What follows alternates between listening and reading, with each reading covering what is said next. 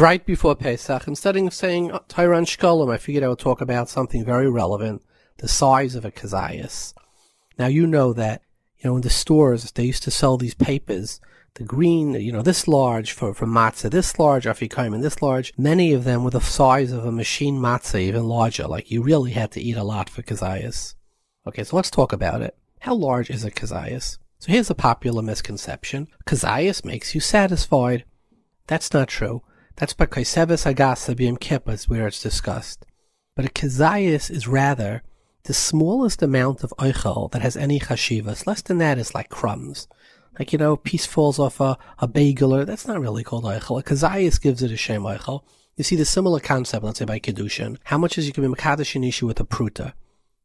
It's not that she's going to be satisfied with a pruta. The pruta is a lot of money. Pruta is nothing. It's close to a dime. It's that less than a pruta is not called mamain, and you need mamain to be mekadesh an isha. So how large is a Kezayis? So Ticefist makes a lot of calculations, way too long to get into here, and he says it's a chatzi beya. Many of Rabbani Ashkenaz sort of say the same thing. Uh, a Kezayis is half of an egg, which is interesting because half of an egg, if you Google it, it would be around twenty-two grams, and a Kezayis is, uh, a medium Kezayis, Google says, is four grams, which means it would be like uh, five five olives should go into a chatzi beya. Ticefist says no, an olive is a chatzi beya. Now, it's interesting, the Rambam and Chachme Sfard, there's Spain as opposed to Germany, they don't really discuss, Rambam doesn't discuss Zayis at all, even though two places in the Pirush Mishnayos and in the Yad of Chazaka, he talks about all the shiurim of the Torah, but Kezayis he neglects, which is somewhat surprising. Now, the Rambam, how much does he hold? He says it's less than a third of an egg. He doesn't say how much. The Rif and the Rosh both agree. Rambam, Rif, and Rosh. Interestingly, the Shulchan Aruch is machmir like Ticefist. Now, when you ask people and you say, how could Ticefist say that it's a half of an egg? When we see today it's different. So they say the size of the egg has changed and the size of the Zayis has changed. Which is interesting because the Otzar HaGeonim writes, the reason why a Kezayis was chosen by Chazal is because they wanted to pick something that wouldn't be changeable, but something that wouldn't flux. That's why they chose a Kezayis. Now, because of the problem that we know that today five zaysim would fit into a half an olive, this becomes a, a problem. Additionally, what is a problem is that there are olive trees in Eretz Yisrael that are over two thousand and some over three thousand years, and the olives they give, they, they, they fruit are pretty much identical with the olives we have today.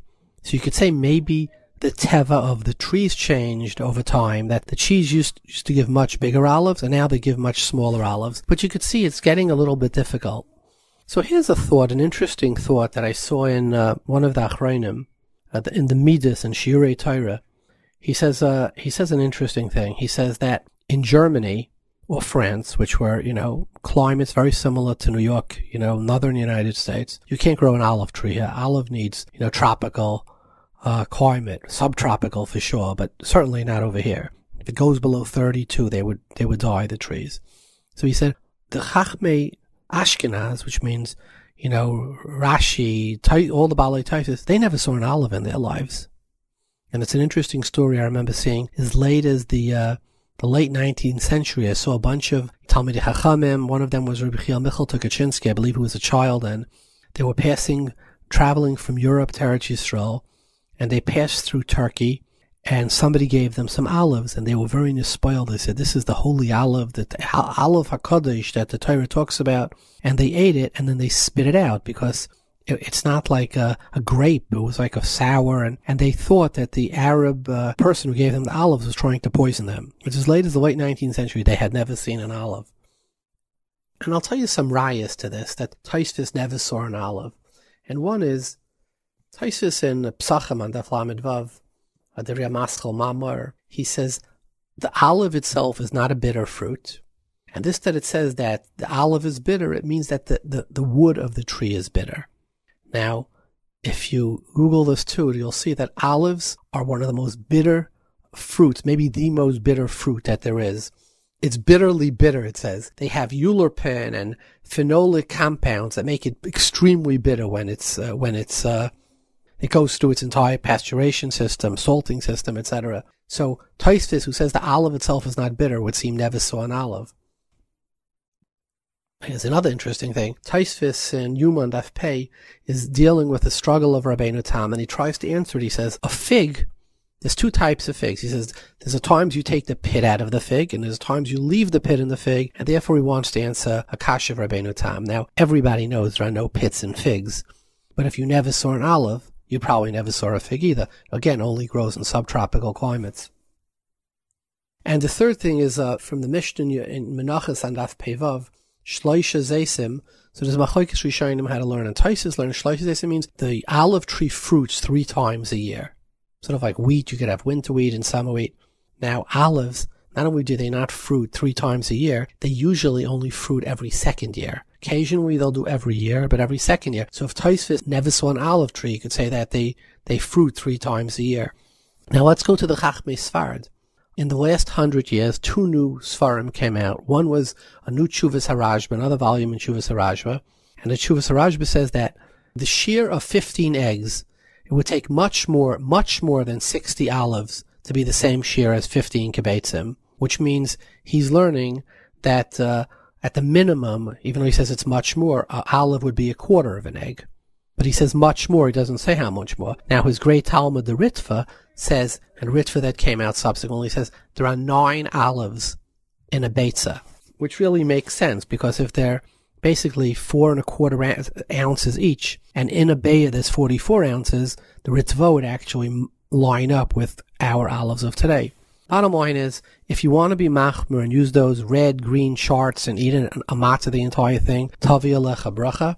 On the other hand, if you can't eat it maybe, or you, you know, your wife doesn't want to eat it, or your children don't want to eat it, you can certainly be saimach on all these opinions that hold that an olive just really means an olive, the Ritva and many others. And I believe that the Stipler held this way, and they say Reb Chaim Volozhin, or somebody who's buying him, he asked him for a kezayis, so he gave him on a, on a spoon, the size of a Zayis, on the end of a spoon, a regular, he says, was a regular eating spoon, somebody who needed to make kiddush b'makom suda. There are also any number of other uh, achronim who say that an olive really means an olive. So if you want to be machmer, again, tavi alecha bracha, that's wonderful. You're a shemayim in mitzvahs, to be machmer mitzvahs is wonderful. But if you can't or don't want to, yes, the size of an olive is indeed an olive. Leaving Mitzrayim, Moshe did one thing, very important to him. Vayikach Moshe es atzmeis Yosef. He took the atzmeis Yosef, the atzmeis of Yosef, the essence of who Yosef was. Well, what was the essence of Yosef? And what is it we say every night by davening? Vayotzi es amo Yisrael mitochem lecherus olam, eternal freedom. Well, if you're Jewish and you read a little Jewish history, post Mitzrayim, we've been imprisoned, we've been roasted and broiled and locked up, we've been sent to the gulags in Siberia. What's this cherus olam he's talking about? Let me suggest an answer. The first set of brothers in the Torah were who? Cain and Hevel. Not very good. Cain was plagued by jealousy. He murdered his brother. Who's the next set of brothers we read about? Noach's three sons.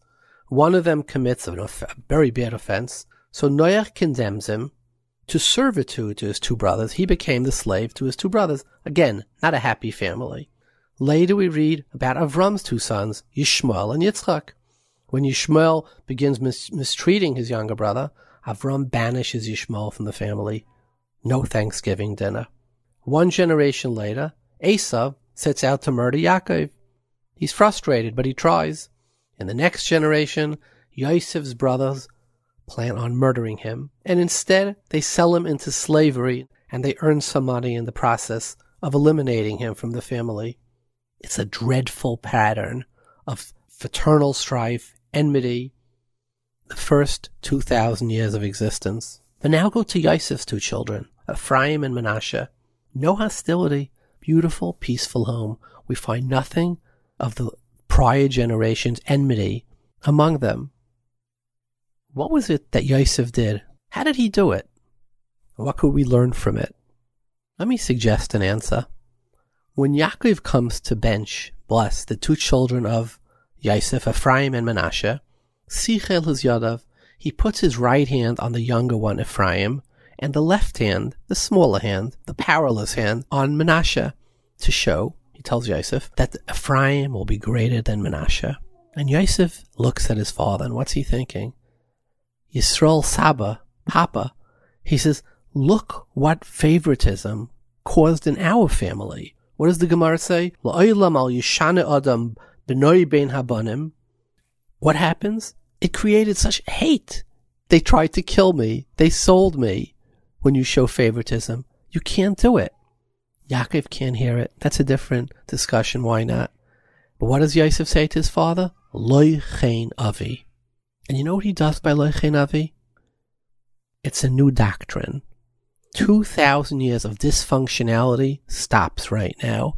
I will not allow the narrative of yesterday to define what my today and what my tomorrow will be. And what happens after Yosef does this declaration? The next two brothers in the Torah, Moshe and Aaron, what does it say?